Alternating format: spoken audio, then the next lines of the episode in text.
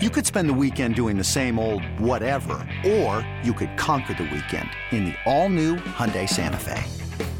Visit HyundaiUSA.com for more details. Hyundai, there's joy in every journey. Well, I don't know about you, but I'm extremely frustrated right now with where the Red Sox are at, that they're actually sellers at the trading deadline. Christian Vázquez moved to the Houston Astros. He's taken batting practice last night. Now, Cora did say prior to the game that Vázquez knew something was going down. He asked if he could go out there with the guys. Cora told him you're part of this group. So it ended up being a really weird scene, but Vázquez was aware that something was about to go down. But man, that was strange. You had the Houston media and the Red Sox media all crowding him. This is after he ran out to see Xander Bogaerts. He's walking back with Matt Barnes. He's talking to Kevin Plawecki, and he just says basically, it's a business. Now he'll talk to the media in greater detail today as he's introduced as the newest member of the Houston Astros along with Trey Mancini, etc., and Will Smith. But that was bizarre. That was a very weird scene. Now we've seen this stuff before in Major League Baseball, but that was just a strange thing to watch sort of happen in real time. Absolutely crazy what happened to Christian Vázquez last night. But this stuck out to me. Chaim Bloom had this to say after the trade. Quote, this is one that I know hurts in the clubhouse. Very aware of that. I know it hurts. That's something we don't take lightly with these guys busting their tails out there as we speak. This is what I'll say to Chaim Bloom as it pertains to that quote. That's something we don't take lightly. I would say that is completely not true. You actually take that extremely lightly because what Chaim Bloom has done since he's taken over running the baseball operations for the Red Sox, he trades good players away. So it's extremely easy for him to do this. And he does take it extremely lightly because he continues to do it. Whether it's champions, whether it's a guy like Hunter Renfroe a season ago that hit 30 bombs, it doesn't matter. It doesn't hurt him that he trades away major league players. In fact, it seems like these are the type of deals that he likes to do, where he gets back prospects in return. This is a very interesting quote from one player to Pete Abraham last night. As one player said, Bloom seems more interested in the 2024 Red Sox than the team on the field right now. I've been saying that for weeks. I've been saying that for months, and that's the way the clubhouse feels. The clubhouse right now, you can tell they are pissed off and they are extremely upset. You got guys on the team over the weekend coming out publicly and saying, I, I hope we send this a message to Bloom. I hope we make this hard on Chaim, is what JD Martinez said. Guys in the clubhouse are saying, I hope he doesn't trade us away. They want to be here. They want to be part of the group. And all these guys that want to be here, Chaim Bloom doesn't want him here. It's incredible to me. And that quote just speaks volumes. As one player said, Bloom seems more interested in the 2024 Red Sox than the team on the field right now. Well, whoever that player is, and maybe if that player is traded today, he'll come out and say, yeah, it was me. How can you argue to the contrary? Look at all the moves that Chaim Bloom has made since he took over here. Even the moves that he made to add, like Kyle Schwarber, he gave up the 18 prospect Aldo Ramirez. The reason he traded for Schwarber and not an Anthony Rizzo or not a Kris Bryant. Now, Schwarber worked out. I love the guy. I wish he was still here. But the only reason he made that trade is all he gave up was his 18th prospect. Come on. That's the only reason he did it because Schwarber was hurt. It was a value play. That's the only reason he makes that trade. You think about all the moves that Chaim Bloom has made. You think about the Renfroe trade prior to the season. In a vacuum, I've told you on multiple occasions, I was fine with the Renfroe trade, but I thought it meant another piece was coming. You know, like a major league outfielder, never happened. You look at that deal, Alex Binelas, David Hamilton, those guys are going to have to turn out. And the other piece, of course, was Jackie Bradley Jr. But when you traded Hunter Renfroe away, you didn't do much to help the big league club. Now, Jackie Bradley Jr., we all know, is a great defensive player. But based on what Hunter Renfroe brings to the offensive side of things, massive downgrade for the Red Sox for this version of the team that was two wins away from a World Series last year. Chaim Bloom with the Hunter Renfroe trade subtracted from the team that made that run last year. He didn't prioritize the big league team. He prioritized Alex Binelas and David Hamilton. And like I said, if you want to do that, okay. But you have to supplement that with helping these guys at the major league level. And he ignored it. And he continues to do crap like that ever since he took over this organization. There is no way around it. Look at the Andrew Benintendi trade. Same thing, just like the player said. He's more interested in the 2024 Red Sox. How could you disagree? Andrew Benintendi trade. You have Franchy Cordero and Josh Winckowski. Winckowski, he's up here because of injuries to begin with, and quite frankly, the guy hasn't been that impressive. Even the other night, where he goes five innings, only gives up the two runs, he gives up the bomb to Renfroe. he gave up seven hits. He was very lucky in that particular game, if you look at it. He didn't miss a lot of bats again, shocker, missed four bats. He doesn't strike anybody out. He has a worse whiff rate than any qualified starter in Major League Baseball. He's not a big time contributor to this team right now. So, if you look at the Andrew Benintendi trade, when he traded him away, he didn't do anything to help the 2021 Red Sox or the 2022 Red Sox. And like I said, when you look at Benintendi, now we're looking at Luis De La Rosa, who just turned 20. And he may turn out to be great, but the problem is you had a core that won a World Series in 18. You had a core that was worth building around, and you didn't do anything with the Andrew Benintendi trade. How about the Mookie trade? How many times are you going to talk about this? Verdugo, that's it. You want to compare Verdugo to Mookie Betts? Come on. That's a joke. Connor Wong, you just traded for a catcher. Wong at the minor league level, 267, 333, 396 slugging, and a 729 OPS. Doesn't hit for average in AAA and doesn't have any pop. His isolated power, let me do the math on that real quick. It's 129. So he doesn't hit for any power whatsoever. So that guy's not going to be a contributor to this core group of players. Every move that Chaim Bloom has made has been about the future and not about the current Red Sox team that I felt the core was good enough to make runs. And they made a run last year despite him not doing a whole lot, despite the fact they had to wait three weeks for Schwarber. And they barely got in because Alex Cora had to, you know, take his starters out of the freaking bullpen at the end of the season because the team didn't have enough bullpen arms, which continues to happen with Chaim Bloom. Speaking of which, how about Walkman? Jake Walkman got traded. Jake Diekman he gets traded for Reese McGuire because you need a catcher right now. Okay. And if you haven't seen the backstory on Reese McGuire, let's just say the dude got caught pulling the goalie in his car. I'm not kidding. The dude was having fun with himself in his car. Anyway, let's get to Walkman here. The Red Sox prioritized this guy in the offseason as a reliever. He was coming off a down year. Ground ball rate was horrific. Walk rate was horrific. The Red Sox gave him two and eight. Two years, $8 million. It's great they got off the contract because nobody wanted to see Walkman pitch anymore. But the problem is, this is a guy that you identified in the offseason to help the major league team. He sucks. This guy is absolutely horrible. He had a 17.5% walk rate this season. That's 165th of 165 qualified relievers. I'm really mad at myself for like giving them credit for the four and a 30 pitched after the All Star break when he looked okay. I mean, come on. Why did I do that? This guy has been absolutely horrendous. 12 meltdowns this season. Only three relievers have more. Like I said, okay, come on. You got off the contract. Congratulations. But you signed the damn contract and you bring back Reese McGuire, who pulls the goalie in his car. 225 batting average, 261 on base percentage, 285 slug, 546 OPS. Just a 25.6% hard rate, hard hit rate. So no loud contact. I mean, you can tell by the numbers. The guy, no loud contact whatsoever. Now, uh, he will, he's a good pitch framer. Okay. That's what he does. He's good at framing pitches. He was 10th in Major League Baseball when it comes to that last year. He's, this year he's got one catcher run frame in the season, 53 games. Last year he's at four. So he is good at stealing strikes, but you would have rather have Christian Vázquez to make a run at this thing, and that's just not where you're at right now. And we can get into some of the prospects at some point, what you got back for Vázquez, but I just look at it right now and it just feels like it's a bigger, broader point with Chaim Bloom. Even the Tommy Pham move. Okay, Pham this season is hitting 238, 320 on base percentage, 374 slugs, 695 OPS. Now he does make loud contact, 46.1% hard hit rate. He's a disciplined hitter. He doesn't chase, 21.4% chase rate. That's in the 87th percentile. And he has a 10.9% walk rate. That will be the best on the Red Sox. And he is mashing lefties, 290, 371, 462, 834. So not mashing, but hitting for a good average. He does have some power as I laid out there. And he's a good defensive outfielder as well. Three defensive run saves, 18 of 56 outfielders. Okay. So here's the thing. I don't mind bringing Tommy Pham, although it does seem weird that the two guys that Chaim Bloom has now brought in post trading deadline are two guys that have had some bizarre issues. McGuire in his car and Pham is slapping Joc Pederson over something with fantasy football. I didn't like the way that Joc Pederson was like stashing somebody on the IR, so he legitimately slapped him. We all remember that story from earlier on the season. So here's my thing: is like I don't mind bringing in Tommy Pham. Now I know that Jarren Duran hit a home run last night. Congratulations, Tim, and he had a couple of hits. But Jarren Duran, we know, is an absolutely atrocious outfielder. Did you see that play that Franchy Cordero couldn't make last night? not only is he a, a, absolutely atrocious first baseman, he's horrible in the outfield as well. I don't know how you don't make that play as a big league player.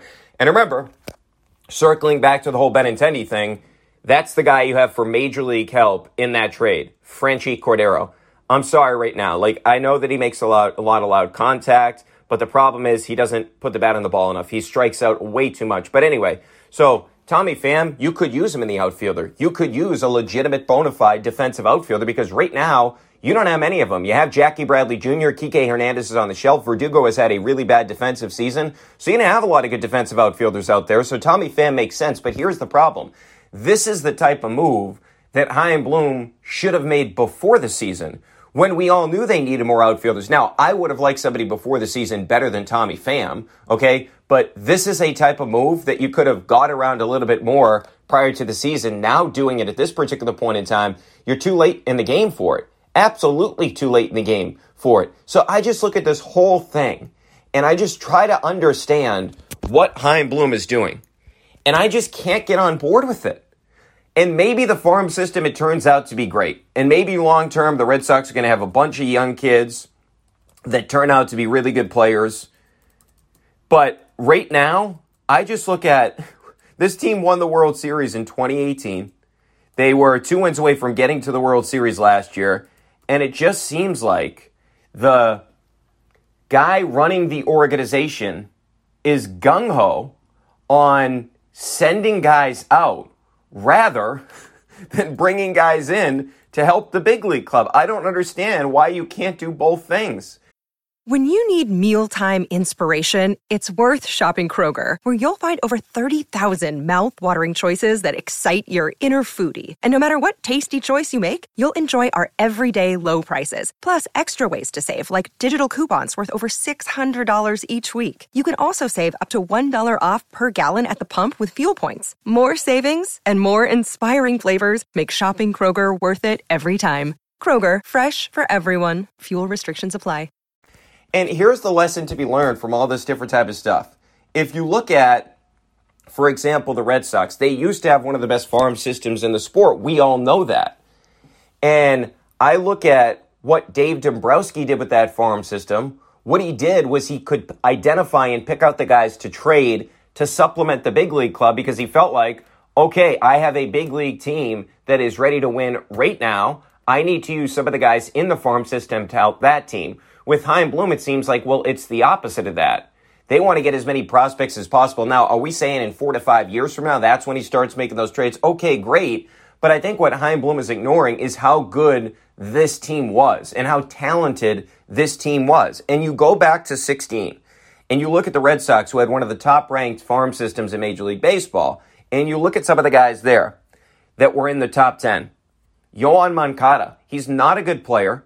And if you look at Michael Kopech, he's fifth on that list. Now, Kopech threw the ball well last night, but this guy's not consistent whatsoever, and he's always hurt. That was one in five in your farm system. One in five. If you held on to those guys for the Red Sox, what are they right now for this team? They're not that good, and you would have missed out on bringing in Chris Sale. Now, the contract extension is a totally different conversation. But in terms of what Chris Sale did for this team when he was traded over here, he was one of the best starters in Major League Baseball. Yeah, he was injured when you get to the 18 postseason, but you don't have the best record in the history of the organization if it isn't for the Chris Sale trade. You needed that type of trade. And then Rafael Devers was two in the system. Andrew Benintendi was three in the system. And those two guys Dave Dombrowski said, no, you're not getting them when the Chris Sale conversation came up. I'm holding on to those two players, and obviously Benintendi and Devers were huge parts of the 18 team that made that unbelievable run to the World Series. Anderson Espinoza was fourth. What's he doing? Sam Travis was sixth. Brian Johnson was seventh. And remember, my whole point about this is the Red Sox were considered to have one of the best farm systems in the sport. Michael Chavis was 10th. 11th was Deven Marrero. 13th was Marco Hernandez. 16th was Pat Light. These are the guys that were in the Red Sox farm system when they were considered to have a really good farm system. So I get creating minor league depth and all that different type of stuff and trying to build a sustainable winner. I understand the prerogative when it comes to that, but I just feel like the big league club has to have more importance. And based on all these move that, moves rather that Chaim Bloom has made over the past couple of years, how can we legitimately look at it and say that he prioritized the big league club. Even if you go back to last year and you think about the trading deadline, yeah, Schwarber ended up working out once he got healthy three weeks after coming over, and they were able to find something with Robles, and that certainly helped out. But still, you should have done more at the trading deadline last year. And I know you got Big Fudge as well. That guy was left off one of the playoff rosters. So, my point with that is you had a team that was one of the best in Major League Baseball last year, and the only moves you really made was you got two relievers, one of which did not have much of a pedigree whatsoever in Austin Davis, one of which in Robles, who was atrocious prior to the deadline. Now, give the Red Sox credit, they got him right. He was one of their best relievers down the stretch of the season. And then you look at the Schwarber thing, it took three weeks for that guy to become healthy enough to play. And still, he was playing out of position. Now, I give him credit for what he was able to do to this lineup. I've told you multiple times, I wish the guy that was still here. But think about the moves that some of these contenders are making right now that we're watching. Okay? You think about a team like the San Diego Padres, they said, screw it, I'm getting. And look, the Padres have a great farm system. They said, let's get Josh Hader, the best reliever on the market. You know what the Yankees did? They said, okay, let's get the Frankie Montas guy. We need him. And then you look at a team like the Seattle Mariners, they said, you know who we want? Luis Castillo, come on down. One of the best right handed pitchers in the sport right now who's got an absolutely filthy changeup. The Red Sox are it firsthand. Do those moves compare to the moves that the Red Sox made last year at the trade deadline? I would argue no, based on what those guys have done throughout their careers and what they've done or what the impact could be post trading deadline by bringing those guys in. Those to me, Frankie Montas, Luis Castillo, Josh Hader, those are all in win now moves. And I just didn't feel like even last year, when the Red Sox had one of the best teams in the sport, they were not all in last year. And this is my sort of concern with Chaim Bloom going forward. Is this going to be the case down the road with Bloom? when he has teams that are ready to compete, is he going to be willing to go all in and try to win at the major league level? That's what irritates me so far about the Chaim Bloom era, if you will. And like I said, I get the importance of rebuilding the farm system. Now, it is a misconception based on the guys I told you that Dave Dombrowski traded away. It is a misconception that he gutted the farm system. Now, you could argue he didn't build it up into one of the super elite farm systems in all of Major League Baseball. But some of these guys that are coming up now, right? I mean, you think about Bello's a Dombrowski guy. Triston Casas is a Dombrowski guy. So they have found some guys in the Dombrowski era. But you get the point. I'll concede that, okay, that wasn't more of a priority for Dombrowski than Bloom, that Dombrowski was trying to win now. He was trying to win at the big league club. But with Chaim Bloom, I just look at the long term future here in Boston. So if it's not now with this group over the past couple of years with Bogaerts, with Rafael Devers, with Nathan Eovaldi, with JD Martinez, if it's not with that group that had already won a World Series that you were going to go all in, when is he going to go all in? And that's my concern as a Red Sox fan long term is will he actually pull the trigger when this team is World Series caliber? I argued last year they were, and I still feel like he didn't do enough for this team at the trading deadline last year compared to what all these other teams are doing right now. And the other thing I'd say is this in terms of Chaim Bloom always looking towards the future, just think about the move he made for Paxton okay, you take a shot at a guy that had Tommy John. You're hoping to get him back at some point. If not, you got an option on the contract after that. How about go out and get a guy that helps this team? That doesn't cost you any prospects whatsoever. Carlos Rodon was out there. Rodon was coming off an outstanding season last year. Yeah, sure, there's some injury history, but he wasn't going to miss the beginning of the season, and that's a high upside play. The, the Giants, rather, just gave that guy a two year contract. You think about a guy like Corey Kluber, Corey Kluber's a guy that would have helped you right away. I mean, every time that guy pitches against the Red Sox, he completely shoves. Rodon is a guy that I was in on prior to the season. I tweeted that prior to the season. The Red Sox should go and try to get Carlos Rodon. And based on Chaim Bloom's ethos, that type of move would make more sense because of the fact that all that would take you is flexing your financial muscles. And the Red Sox went over the CBT. So why wouldn't you go out there and spend more money on a guy like Carlos Rodon to help the big league club? But Chaim Bloom went for a guy that was more under the radar, right? In James Paxton because he was coming off an injury instead of just going out there and getting proven commodities. And I feel like how often does Chaim Bloom actually get proven commodities? It never happens. I mean, even Renfroe, that tra- that guy wasn't a proven commodity. Yeah, he hit for some power, not a proven commodity. Kike Hernandez, not a proven commodity, a good utility player with the Dodgers. How many guys has he signed that are actually legitimate, bona fide, proven commodities? Wacha is a guy that got better in the second half last season. You were hoping that he'd get better with the pitch mix, and he has. The problem is that Wacha is always hurt. Rich Hill, you knew who he was at the age of 43. That wasn't like a high upside play. That was, hey, can you give me some innings during the regular season? Shocker, a guy at the 40, the age of 43 is dealing with an MCL situation right now. The only real guy that they went out that had a proven past was who? Trevor Story. That's pretty much it. And what we can look at with that one, unless there's a deal done for Xander Bogaerts here before the end of the season, the only reason he did that would be a move looking forward as well to ultimately replace Xander Bogaerts after next season. So that to me is just the whole concern with Chaim Bloom going forward. At what point will he prioritize the big league club? 2024, 2025, 2026? I'm just waiting because right now, what Chaim Bloom has done with the big league club ain't good enough for me.